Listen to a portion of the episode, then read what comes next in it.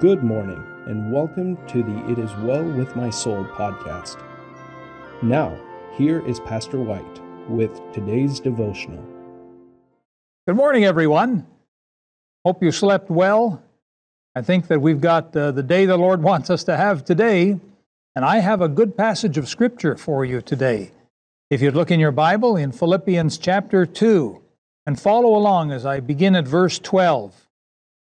Wherefore, my beloved, as ye have always obeyed, not as in my presence only, but now much more in my absence, work out your own salvation with fear and trembling. For it is God which worketh in you both to will and to do of his good pleasure. Do all things without murmurings and disputings, that ye may be blameless and harmless, the sons of God without rebuke, in the midst of a crooked and perverse nation among whom ye shine as lights in the world, holding forth the word of life, that I may rejoice in the day of Christ, that I have not run in vain, neither labored in vain. These are good words and good advice for the pandemic we find ourselves in.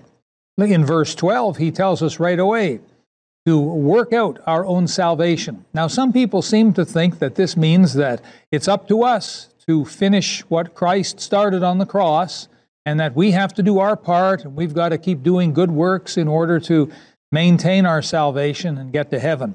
That's not what it means at all, at all, at all. So many, many verses tell us that it's all done, it's paid in full, all of our sins. What this verse is telling us here, Paul is telling us, is get busy now. You have been given a wonderful salvation and get busy and start to work for the Lord and serve the Lord and do everything that God wants you to do.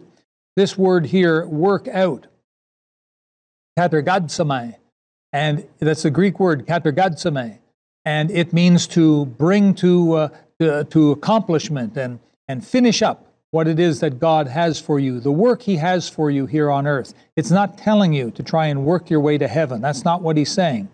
And then in the next verse, verse 13, we find that God is working in us. It says here that what he does is he works in us both to will and to do of his good pleasure. And so as we walk close with God, he puts his desires, his will into our hearts, and we want it too, both to will and to do of his good pleasure. So God is busy working in us, and we need to get busy doing our part and fulfilling his will. In verse 14, here's what we're told not to do it says, Do all things without murmurings and disputings. Have you had any murmurings lately or disputings in your home or in your heart? Because we're not supposed to get involved with those things, are we? We're not supposed to let the devil get the better of us. And you know how lousy you feel when you get involved with murmurings and disputings and things like that. And there's no peace, is there? And so we want to stay far away from that sort of thing. Verse 15, here's why we need to stay away from these things and we need to be uh, uh, busy about our Father's will. Here's why in verse 15 that ye may be blameless and harmless, the sons of God, without rebuke in the midst of a crooked and perverse nation. You see, the devil, the devil is going to try and, and rebuke us if he can. God may have to rebuke us if we deserve it. Sometimes people will try to rebuke us. But as we're living our lives for the Lord, it says that we're blameless, harmless, the sons of God without rebuke, in the midst of a crooked and perverse nation, among whom ye shine as lights in the world. Let your light shine. Others have to see Jesus in you. And then finally, verse 16, holding forth the word of life. You see that?